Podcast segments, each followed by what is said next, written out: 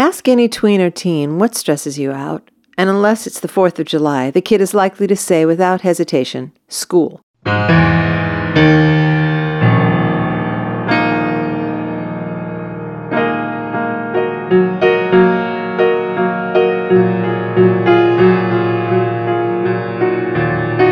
Maybe it's the social pressure pitting outsiders against insiders or the brain numbing schedule flipping from the Treaty of Versailles to mitochondria to the quadratic equation at 50 minute intervals. Perhaps it's the crush who mercilessly crushed you, or the coach who never let you play. Whatever it is, waking up on a school day and wishing it was Saturday is totally normal. On the other hand, sometimes parents see kids resisting school with such ferocity, something else is going on. It may be school refusal behavior, and it isn't normal at all not as in normal functioning. School refusal behavior is a recognized anxiety disorder that takes I don't like school to a whole other level where a child's fears get in the way of living. According to Dr. Christopher Kearney, an expert on school refusal disorder, this problem affects 5 to 28% of children during their school lives. Most commonly affected group? Not little kindergartners, but 12 to 18 year olds. In case this is all new to you, school refusal behavior has nothing to do with students preferring to slack off instead of going to class. Kids suffering with this are terrified of going to school. Even parents who never loved school themselves may be baffled, embarrassed, or frustrated by their child's behavior. They may wonder, why can't she just drop all this drama and get herself out the door? If a parent isn't informed, it's a reasonable question. Maggie Hahn, clinical coordinator of the Adolescent Psychiatric Unit at Northwest Community Hospital in Arlington Heights, Illinois, has an answer. It breaks down into two reasons, she says. Some kids are terrified of something in school, either taking tests or thinking that the other kids are laughing at them. Others have actual separation anxiety and are afraid that something bad will happen at home while they're gone. To give you a sense of what it can feel like for the kid, here are some emails I've gotten. For some reason, I don't really fit in with other teens. I have a habit of making every situation with new friends really awkward, or people think I'm weird. I don't do anything outright to make them think this, but a lot of the time I don't know what to say to people I have just met, and then I get nervous. I hate the way I am, and it makes it really difficult for me to make friends in new environments. I guess I just don't have the quick wit or sense of humor necessary to make people like me or something. Anyway, my social anxiety is a big problem because I'm going to a new school and leaving my two friends next year, and I'm going to have to make new ones. I don't know how to get over my problems so people like me. And this one. I used to love to learn, but it seems as though ever since 10th grade I've gotten slower, and I know that I do suffer from anxiety, but of course, mom doesn't believe me. I want to get my life straight and I need help. Doesn't sound like much fun, does it? And too many students suffering from school anxiety don't let anyone know how bad it is for them.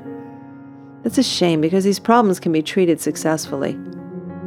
The first step is helping parents understand what is and what isn't perfectly normal when their kids start to show signs of avoiding school. The other part is knowing what resources are out there to help parents help their kids.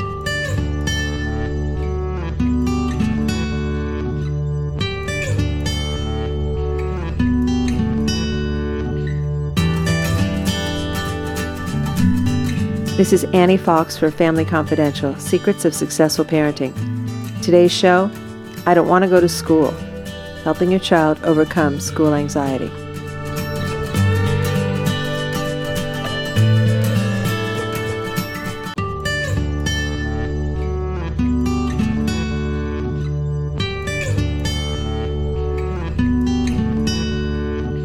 My guest today is Diane Peters Mayer, author of Overcoming School Anxiety How to Help Your Child Deal with Separation, Tests, Homework, Bullies, Math Phobia, and Other Worries. Diane Peters Mayer is a licensed social worker. After graduating from the University of Pennsylvania, she trained in New York City for many years with Dr. Ben Rappaport, a master therapist and scholar in existential humanistic psychotherapy. Diane's own struggle with school anxiety and how she overcame it is the basis for her specialization. In private practice for the past 18 years, Diane's therapeutic work empowers kids, teens, and adults to take control of their anxiety so they can live full, rich, and rewarding lives.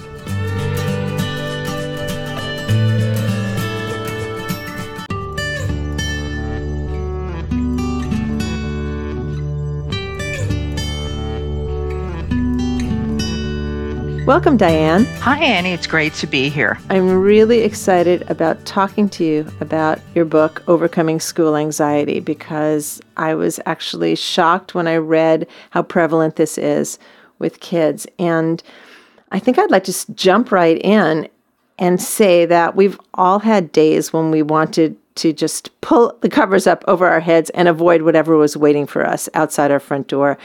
And I'd love for you to tell our listeners what's the difference between that, oh, I don't really want to go to school today, we're having a math test, versus what you're describing at great length in your book. There's a main features of anxiety or a kid who starts to have daily anxiety, and that is the degree of symptoms. If you see your child begging and crying to stay home every day, holding young children, they will ho- literally hold on to a parent's leg and scream, I don't want to go out the door. And you see this over and over again, then you know it's becoming chronic. And that's when you start, you have to take action. It's heartbreaking for parents, I'm sure. And you talk in the beginning of the book about a special empathy that you have for children who are suffering like this because you you mentioned that you had school anxiety yourself. Could you tell us a little bit about that? Yes, I had school anxiety from the moment I entered elementary school. I'm from Brooklyn, New York, until I graduated from graduate school. Wow even even though it was under control, it was something that I, I, I, just had for years and years and, and just couldn't shake. But I had a pretty severe case early on, and um, I did not want to go to school. And my mother had it also, and I think there was just some anxiety in the house to begin with. And it's so interesting because I do have a private practice, so not only do I write about it, but I actually um, see children in my practice who have school anxiety. It's one of the reasons they come into me and not long ago, I was working with a third grader, and I usually will tell kids that I, it's not just that you're coming in to see Miss Diane, but I tell them that I understand how they feel because one of the features of anxiety is um, isolation, feeling you're the only one. So I will mention, of course, depending on the child, that I know how you feel, and that I had it too. And I had a third grader say to me, oh, so is that why you do what you do? And she she understood it, and it was just the most darling thing, and we had this incredible connection. But it's that isolation or feeling weird. Kids say, "Oh, I feel weird. I feel different." They feel out of control, and they actually most kids just don't know what's happening, and parents don't know what's happening either. They don't know what happened to their child because sometimes school anxiety starts abruptly. Sometimes it's there from the beginning, but sometimes it's triggered by something and then it becomes it's quite frightening for parents to watch it. I'd like to talk about those triggers because I think that's really interesting. A child who seemed to be very comfortable going to school um, no separation anxiety from the parent early on, making friends, feeling comfortable in the class, enjoying some academic and social success. And then Suddenly, as you say, something can happen and it all shifts, and school becomes a hostile place or a frightening place in the child's mind. Mm-hmm. So, what kind of triggers might um, set this off? One of the things I'm seeing, and I know a lot of my colleagues are too, is the uh, movement into third grade where the pressures, the school pressures begin to change. And there's this proliferation, of course, of testing, of achievement, and the children who were struggling at all or are quite sensitive, um, just innately sensitive, begin to understand that there's been a shift from childhood into the tweens or the pre-adolescence there's also social pressures begin to change at that time the fitting in the social pressure begins to build at that time too And for some of the kids I see, um, there's also more responsibility at home. I sometimes I think about it as, you know, here you have this child who's beginning to grow up or understand that they're growing up, and some I think it's hard for kids to go out into the world. Um, in some degree, they could be bullied too. That's certainly a huge issue, um, or not fitting in for a variety of reasons. But third grade seems to be for me to be this shift, and the majority of kids I see are between the ages of 8 and 13, though I certainly see many, many teens too. But that's where it's triggered. The other triggers could be something that is occurring in the house uh, maybe a new baby or moving to a new school, certainly a new location, divorce, death of a parent, or some kind of major transition or upheaval is certainly going to trigger those feelings of maybe not wanting to leave home or having really having a difficult time concentrating and functioning in the school the way we expect a kid to function and the way they actually do want to function. That's interesting to me, thinking about the family dynamic. As you say, it could be triggered by something internal in the family, like um, a move or maybe a shift in a financial situation at mm-hmm. home with parents, um, the split up of parents, the death of, in a family. Mm-hmm. And I'm mm-hmm. thinking, from a kid's perspective, it's like the earth has shifted beneath their feet, and yet the adults who they normally go to for comfort and reassurance may be so wrapped up in whatever this cataclysmic family event has happened and impacted them as adults so that they're not totally paying attention to what the kid might be feeling. And that might fit into what you're saying about feeling isolated. Mm-hmm. Oh, definitely. You know, parenting skills certainly decrease at times when they're going through stress. And I think you brought up something I think that's certainly topical, and that is the economic climate.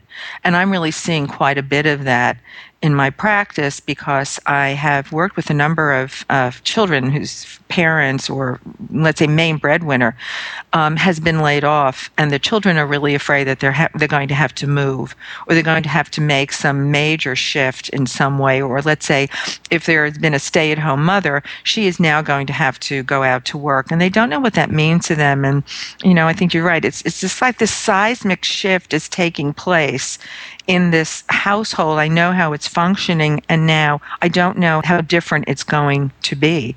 And that's very scary for kids. Sure. And there's a lot of conversation, I'm sure, around the table that is probably not meant for children's ears all the time mm-hmm. and they're pick they're picking it up on a real level and on a psychic level they're picking up the tension mm-hmm. in the family and of course it, it makes them feel unsafe so you've got that but I'm sure you also see kids who come from very stable homes where there has not been any discernible shift in the family dynamic, and yet something's going on at school.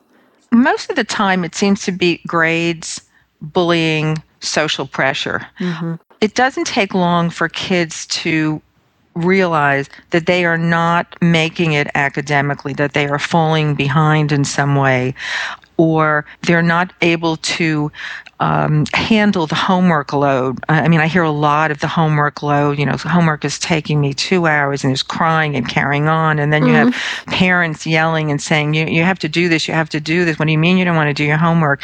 And and that starts to snowball. Um, certainly, the testing is a huge issue. Kids have to do these, uh, not the standardized ch- tests, but you know, assessment tests. I mean, you know, in the community I, where I work with, there's a sixth grade assessment test, which I have just streams of kids coming in because they're so anxious about the test. They have to write a report. They have to give an oral presentation, not in their class, but in you know, in front of a panel of teachers, and they have to do that in order to graduate into middle school. So there's just a lot of pressure, and they probably hear about the test and the importance of the test for weeks and weeks prior to the test. And I think the same thing is probably true of the SATs for older kids. This is mm-hmm. so important. Your whole college career can depend on your the outcome of this test. It's I think crazy making in this pressure and certainly as you point out it's not exactly going to improve anyone's performance having all that pressure on them to perform. No, it actually, of course, it does the opposite. It does the opposite. So I'm wondering this book is addressed to parents, gives some really concrete and very specific tools and exercises for parents to work with their kids to help them through this kind of anxiety. But I'm wondering, just as an aside, as an educator myself, do you do trainings with teachers? Because I'm I'm thinking I'm sure some of the the anxiety is triggered in the classroom by the tone and attitude of teachers. I've had schools ask me to come in, and a number of schools have said that they just can't do it because of their economics. I mean, it's something that I've just put up, it's fairly new. Going in and training teachers how to allow children to take one to teach them belly breathing, for example. Mm-hmm. Let's talk about that. You mention it a lot. I was delighted to read it because in my book too stressed to think i talk about belly breathing i'm a yoga student myself mm-hmm. and i mm-hmm. know how helpful it is to me personally in times of stress and anxiety and uh, i would love to have you describe it to our listeners because i think it's a, a phenomenal technique so practical and useful. And oh as i say always accessible. It's right there. Always accessible and invisible which is so crucial for kids sitting in a classroom. When i tell the kids i work with i'm going to teach you how to ease anxiety. I'm going to give you these techniques, and nobody will ever know that you're doing them. and that means so much to them because you just can't do certain things and have all the kids look at you and think you're really strange. If you know, if you look at anxiety, anxiety is anxiety is the fight or flight. There's this primitive defense mechanism that we all have, or in fact, all living things have it, that kicks in when a child believes that there is some danger to them, and by danger I mean danger to self, not physical danger, but danger about going out the door, danger about taking a test and not doing well, danger about not having the homework done or not fitting in. And this primitive defense mechanism is revved up, and one of the main aspects of it is the change in breathing our respiration changes because the the brain is saying there's danger here and I need a lot of oxygen because we either have to flee or run away or do something. So breathing changes into this rapid rapid shallow you know respiration essentially. And i teach kids that just changing your breathing pattern will actually switch you to another part the fight or flight is the nervous system another part of the nervous system the relaxation the relaxation response. And that you can move your stress hormones which are now raging you can actually decrease them. And you can do it in one or two breaths if you're practiced. And you can i've worked with kids as young as five who easily learn how to belly breathe isn't that wonderful and the kids who engage in it they love it and i actually teach it to the parents too because parents need to be utilizing this technique when they are faced with a child who says, I'm not going to school, like I'm not going today and you can't make me. Hmm. So, because our children feed off of our emotions, they look at us, they see us, they see what we look like, they hear our tone of voice. And I say to parents, you have to really stay calm no matter what you're hearing, no matter what as, as irrational as this this sounds from your child. You know i'm afraid to go out the door. I'm afraid to go to school. And i've had you know, parents come in and say, I've said to my kid, that's silly. What are you afraid of getting on a mm. school bus? Not so, helpful. not helpful at all, no.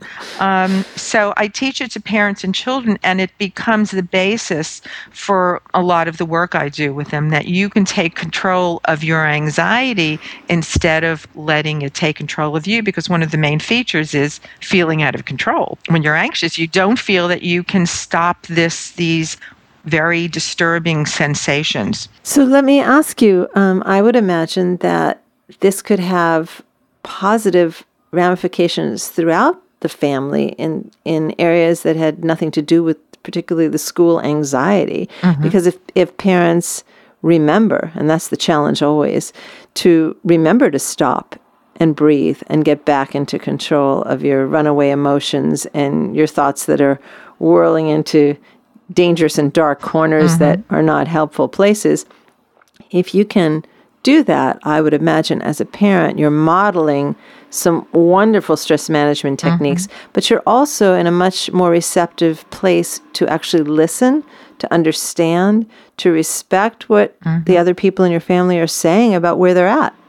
Oh, absolutely, absolutely. One of the one of the exercises I work with kids on is they're going to teach their entire family to breathe so I that they so that they feel empowered. They come in, they're feeling you know, very distressed. They want help. I have kids coming in and banging there on their knees and saying, I don't want to be like this. I just don't want to. So we, we say, okay, now, okay, we look at who's in the family. So you're going to teach mommy how to breathe and daddy how to breathe. And it's a wonderful reinforcement. And a lot of kids, of course, on school nights or Sunday night have a hard time going to sleep because they're now worrying about the next day. They're worrying about the future. So they practice it at night, and mommy will sit, or daddy will sit, or the caregiver will sit with the child, and everybody's breathing in the room. And you can get the temperature down in a room actually by just one person breathing and staying really grounded and steady.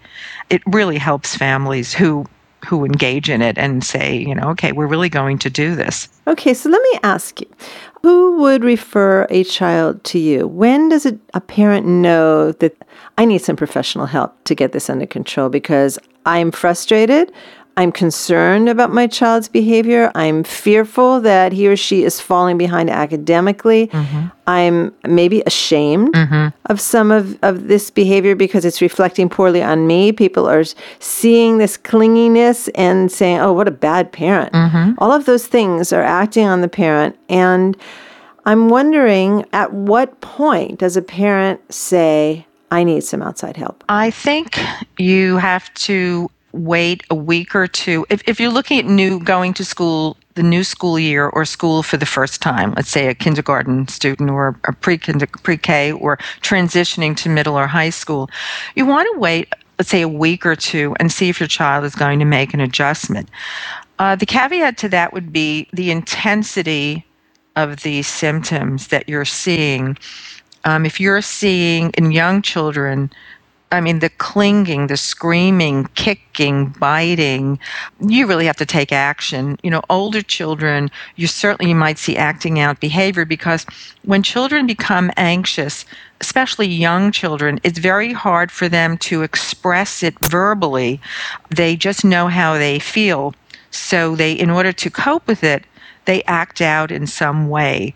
So if you see anything that's pretty severe, I would immediately number one, contact the school. You've got to find out what's going in that school. You don't, you want to go into the classroom, be open to the conversation. You want to talk to the teacher. I would get the guidance counselor involved too, because the guidance counselor can be a wonderful resource in school because you really can't go to school with your child every day. Essentially, they have to walk through those doors alone eventually and deal with it alone.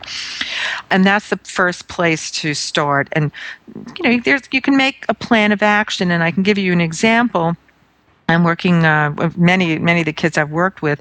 The guidance counselor has met the child at the door and has taken the child to the guidance office before the child goes into the classroom just to break the pattern and so the guidance counselor becomes a resource person. That's great. Where sometimes teachers say, okay, I'm going to have, you know, we're, what we're going to do is I'm going to pick a child each day or each week to come in and help me before school starts to set up the classroom so that the child isn't stigmatized.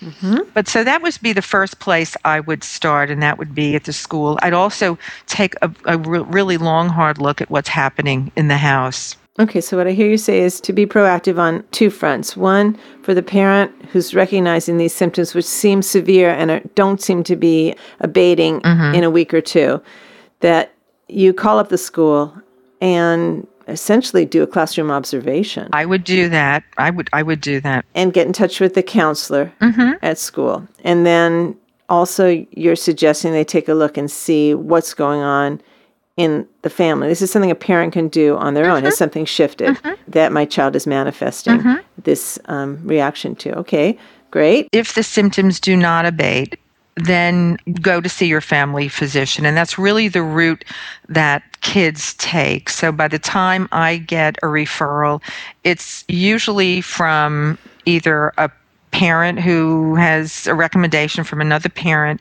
but I get a lot of uh, referrals from guidance counselors because they know me as a person who can deal with kids and help kids. Now, you talked about physical symptoms in your book, Mm-hmm. uh, things like uh, inability to sleep, change in appetite, Mm-hmm. diarrhea, throwing up.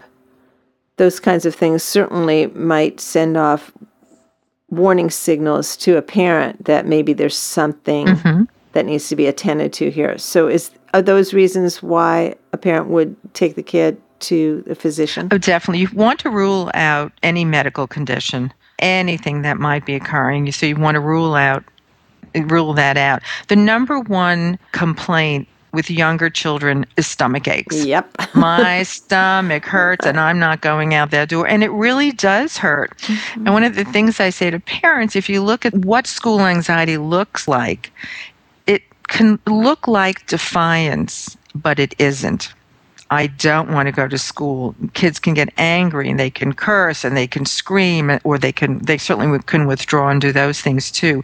But the kids who act acted out you know parents really think they're defiant and being mm-hmm. disrespectful but actually the, the child is just doesn't have another way to express it and they're really They're frightened. desperate. they're desperate Yeah. they are in Yeah. survival mode mm-hmm. and i think that becomes very important for parents because they actually have no idea what's happening so when they understand that their child is really suffering then they can begin to take other steps and they really have to learn how to communicate with your child. I think it's so important to be able to do what you know what I call effective communication, you know, how to listen. You've got to stay calm.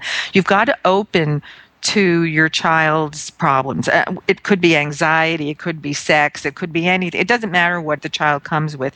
You want to really be open to what your child is saying and listen and not judge what they're saying. That's so important. I'm I'm so glad that you talked about that. It's something that I feel really strongly about. The Yes. ability for parents to kind of calm down and actually be on the receiving end in a way that is open-minded and open-hearted. Mm-hmm. Because kids, especially as they move towards tween and teen years, it's their natural tendency to kind of eke out a private life for themselves mm. as they are normally supposed to do. Mm-hmm. But when parents discount or invalidate the feelings mm-hmm. and somehow poo poo them or in any way make the kid feel that they're making it up, mm-hmm. then kids are less likely to see parents as a part of the solution. That's exactly what happens. And as you say in the book, kids should feel isolated already, and the suffering is real. For them to be suffering in silence or somehow try to feel that they have to put some facade on top of this suffering, mm-hmm. that's heartbreaking to me as a parent because we all we're all wired to want to really help our kids. Mm-hmm. So I love hearing you giving parents techniques so that they can really give their kids the kind of help that is helpful. I think you made another point and you said suffering in silence. Some kids act out and you can they are noisy, I want help and you're going to listen to me no matter what. But the majority suffer in silence. Most children go to school even if they're anxious. The minority are the kids who won't go to school. I don't know, I think it's like 5 or 6% at any one time. Though up to 15% of all school children have some school anxiety or actually even higher than uh, 15%. It could be almost 50%. At some point, they'll have school anxiety. And they make noise. The noisy ones make noise. Everybody can see them, hear them. They're going to, they're going to be taken to doctors and therapists. But it's those other kids who just stuff it in and they sit there. And they come in eventually because they get sick. So it's easy to spot the ones who are, as you say, acting out and really crying, crying for help. Mm-hmm.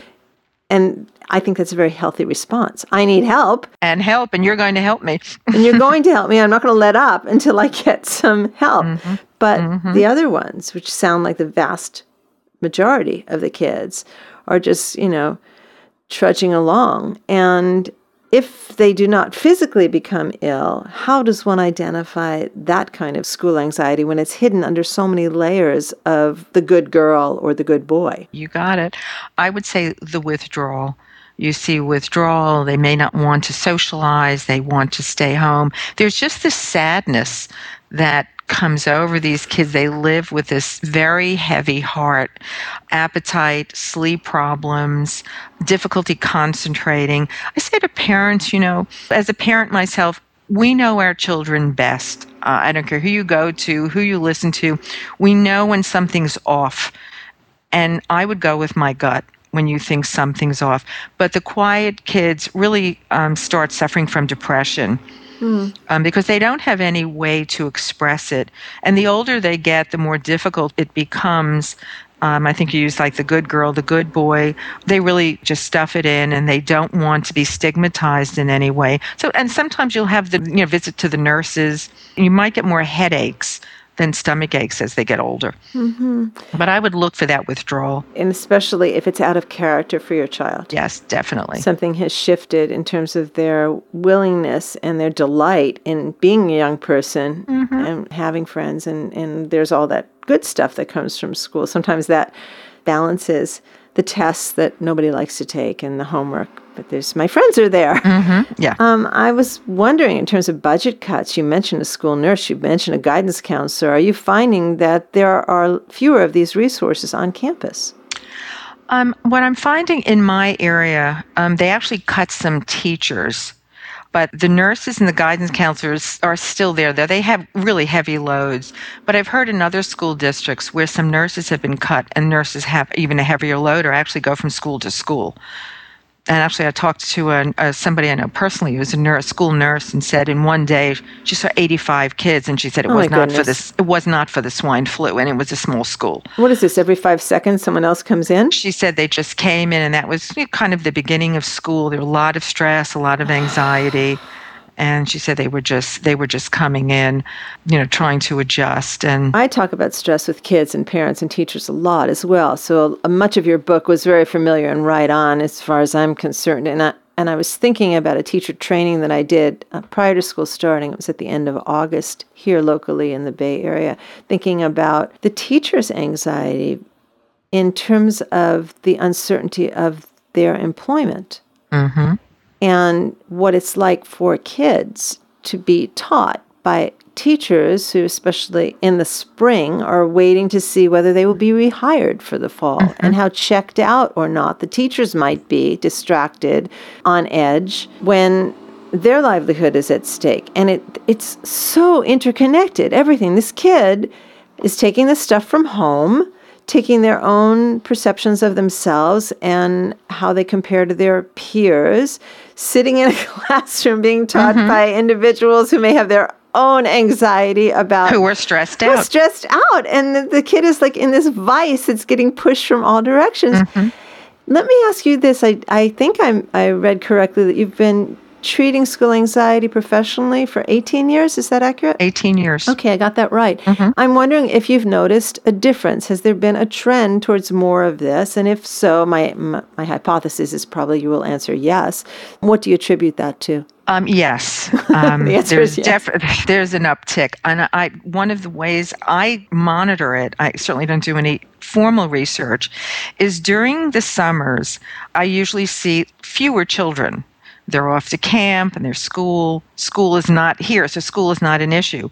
But over the last three years, I have children coming in throughout the year or children coming in throughout the summer because the, the moment they leave school, they're actually worried oh. about September. Then they can't enjoy their downtime. They don't enjoy the downtime. They don't enjoy the summer, particularly the tweens who are transitioning into middle school. And I had quite a few this summer Eh, there's just so much anxiety about it. You know this, but let me say that, you know, you have the pre adolescents, they're in this incredible stage of development. You know, they have sex hormones surging through their body. The emotional centers of the brains are going crazy, but their kind of rational side, the rational side of the brain, is still developing. And so you have all of that growth and that change taking place on top of it, you have schoolwork has really become more difficult, harder.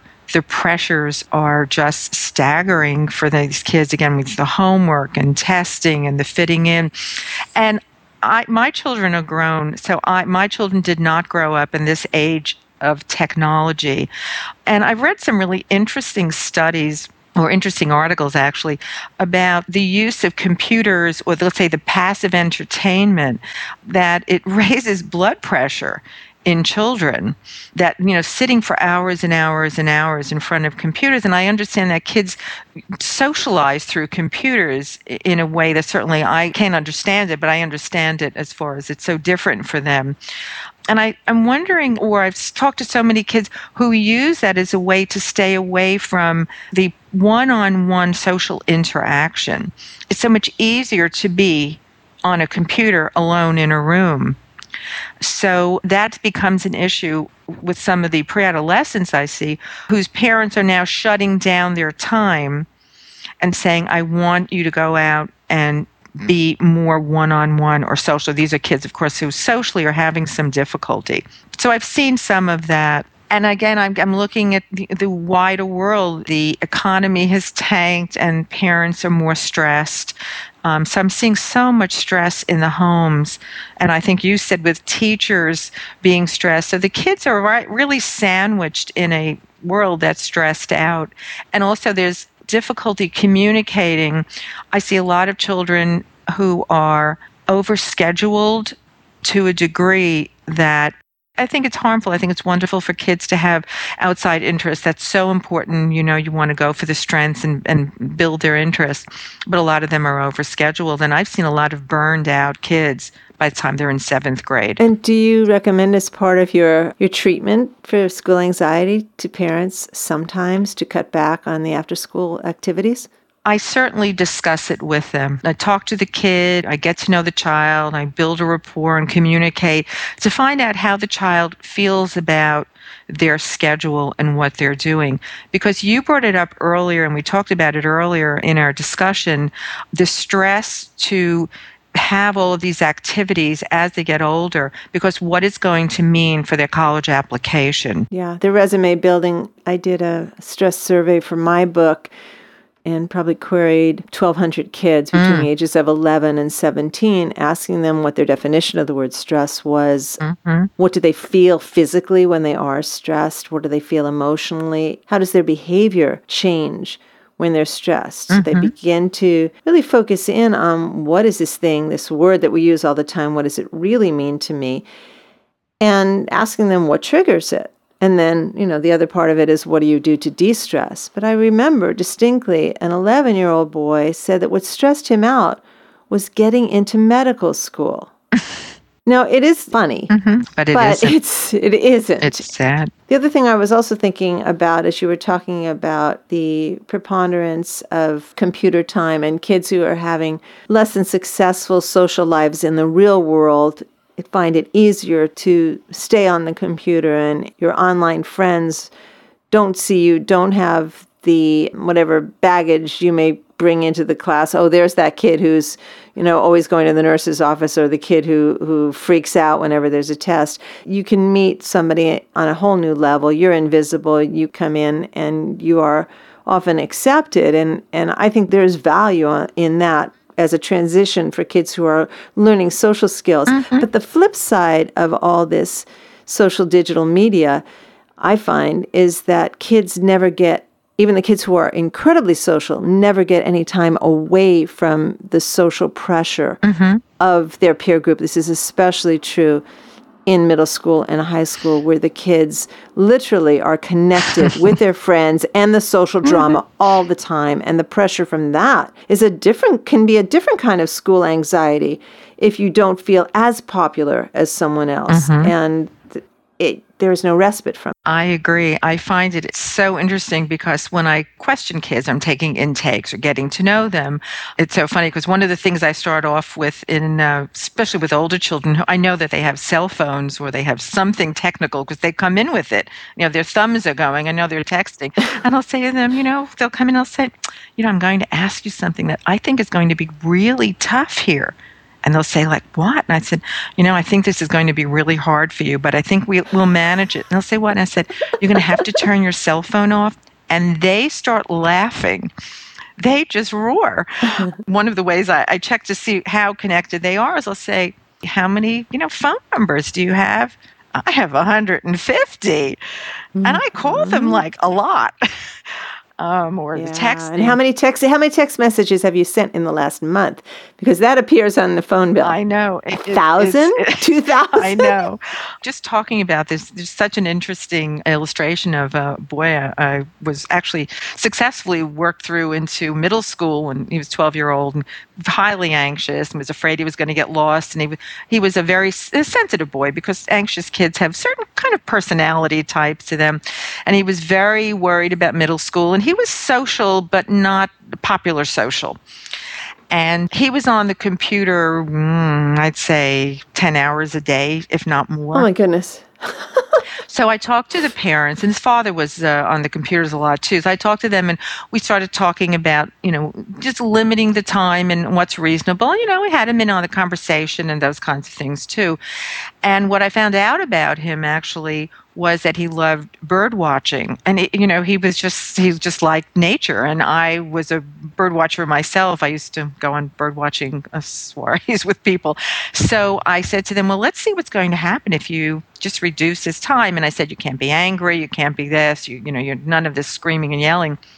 The moment it was turned off and he knew and he balked at it she said he went out in the yard and he was kind of touching leaves and collecting leaves and she found him on a lounge chair just kind of looking up at the sky and mm. she watched her son from the window. She didn't go out. She wanted to see what he was going to do. She said it was just so wonderful to see him and she said it, it was just such a wonderful change from this kid who was on all the time. I, I thought it was just a great illustration of what happens when you turn off or let's say allow free time. I think that's another thing. I, I think playtime and free time and daydreaming time is just so important. It's not a waste of time. It's just so important for the creative process. Yeah, I completely agree. And I would think that maybe that's part of what you've seen the increase in stress and anxiety over the last 18 years is the, the lessening of free time. Free time. Mm-hmm. And, and that, that parents and teachers have such high expectations and have the workload that they need to transmit to the kids mm-hmm. and the hoops that need to be jumped through at this point and this point and this point. We always need to be preparing for something in the future so that anytime we're not preparing, we are quote unquote wasting time. Mm-hmm. Uh, oh, yeah. It's terrible when I think about what my childhood was growing up in the 50s and 60s and being able to just take my bike out of the garage and say, bye. Mm-hmm. see you later. I'll see you later.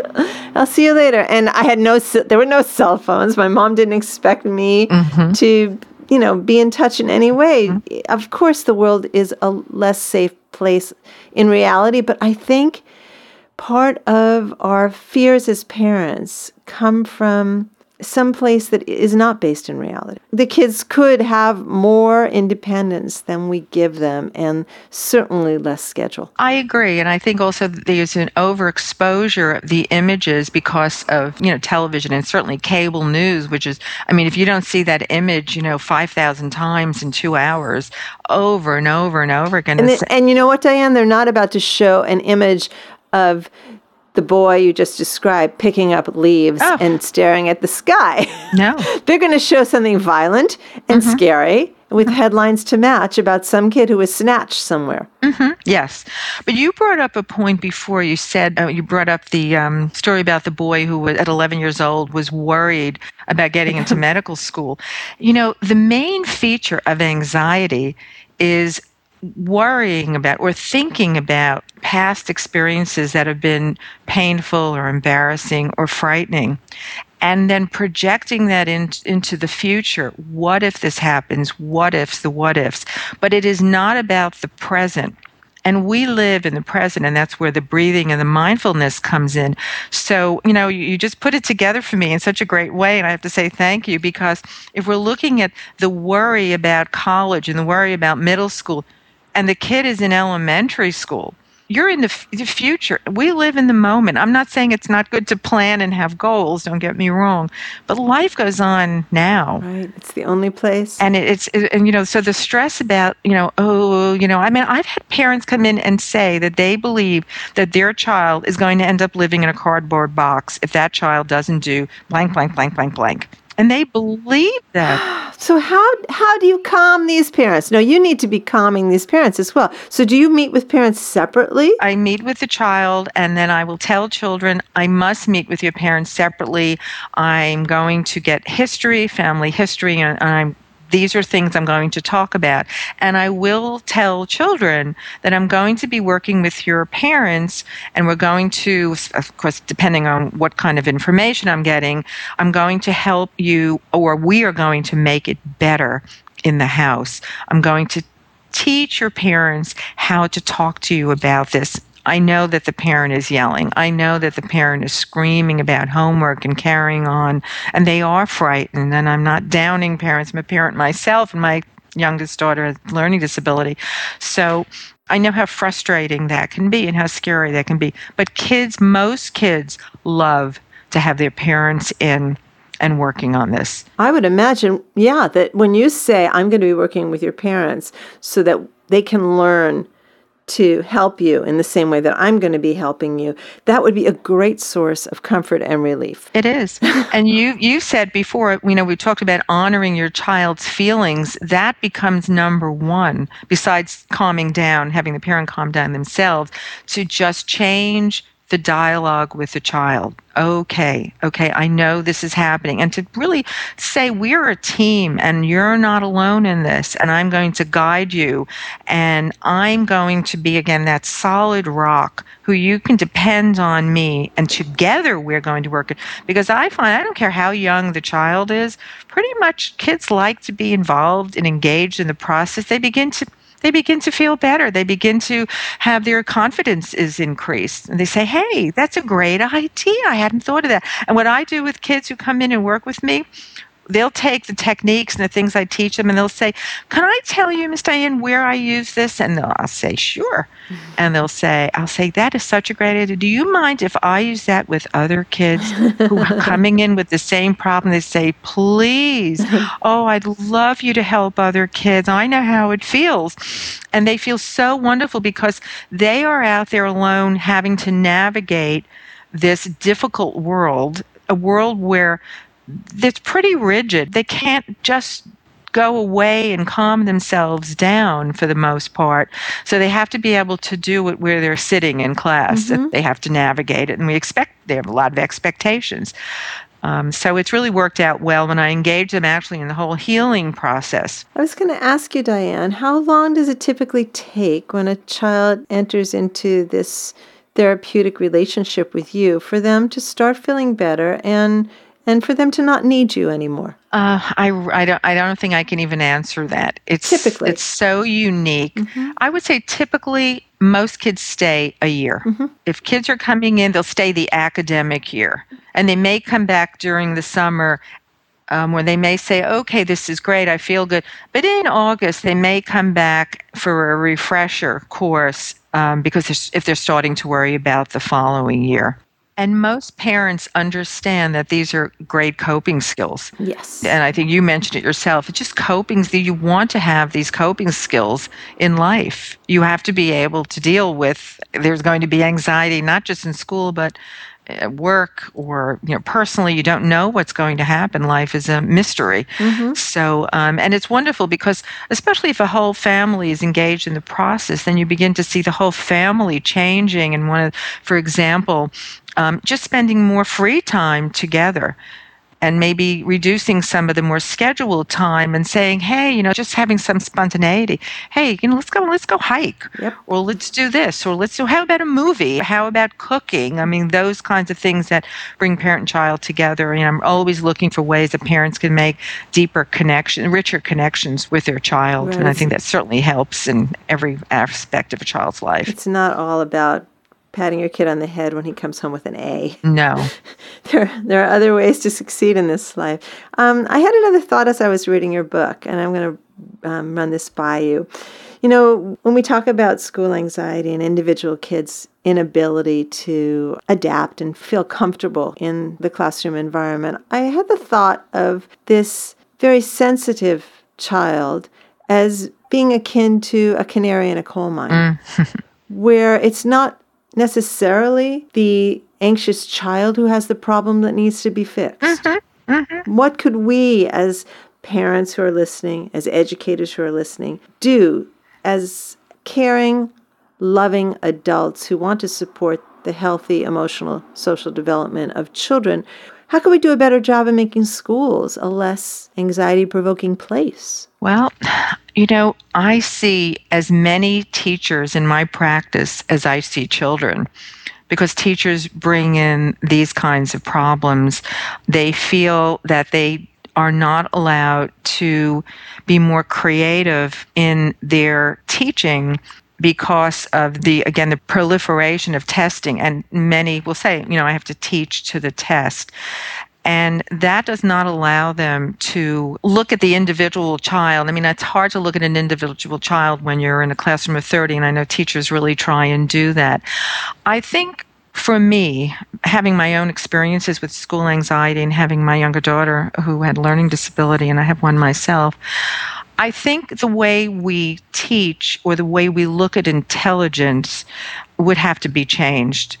Um, I'm very, uh, I love Howard Gardner and I love his levels of intelligence. There are, what, 11 or 12 different kinds of intelligence if you look at it. But we teach to verbal and math. And children are unique the way they learn, um, their interests, the way they process information, their talents, their type of intelligence.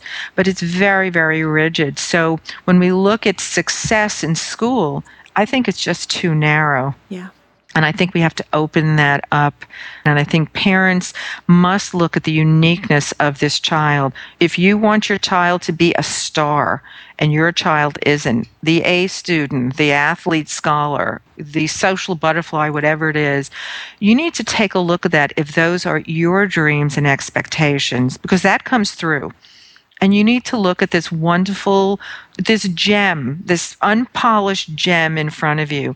You want to look at that child and just love them for who they are. And i know it's a cliche but that's really when it works best for the child. That's wonderful. I think that's well said and a great way to end this conversation which i found so helpful to me in the way that I will now go forth talking to parents in parent ed situations and talking to kids, acknowledging that there is a lot to be stressed about in mm-hmm. school. Yes. So that it's not just there's something wrong with you, that you're feeling the stress, and also that there are ways. There are ways that you can help yourself mm-hmm. manage some of these feelings mm-hmm. in, in more productive ways. One last question Are you considering writing a book for kids? Because what you've done here, I think, is very powerful. Obviously, you have a lot of experience one to one in your practice working with kids. And I'm I'm wondering if you have thought about that idea because I think it's very needed. I have thought about it. I haven't acted upon it. um, it, is, it is a thought. Um, uh, I've had a few parents ask me, certainly a few parents over the years ask me about it. I will give it more thought as of today. I would encourage you, Diane, because I think, you know, I wish this weren't so prevalent a problem, mm-hmm. but I think the book in the hands of the kids mm-hmm. would empower them especially well. Mm-hmm. Mm-hmm. So I want to thank you very much for spending some of this morning with me. The book is called Overcoming School Anxiety how to help your child deal with separation, tests, homework, bullies, math phobia, and other worries. My guest has been Diane Peters Mayer. Diane, can you just tell us where parents might get more information about the work that you do and how to contact you? They can go to my website, dianepetersmayer.com and I have a blog attached to my website too. Thank you again for spending time with us and for sharing all this insight with us. It's oh. been very helpful. This has been wonderful. Thank you so much for having me on. My pleasure. Thanks. Good luck. Thank you.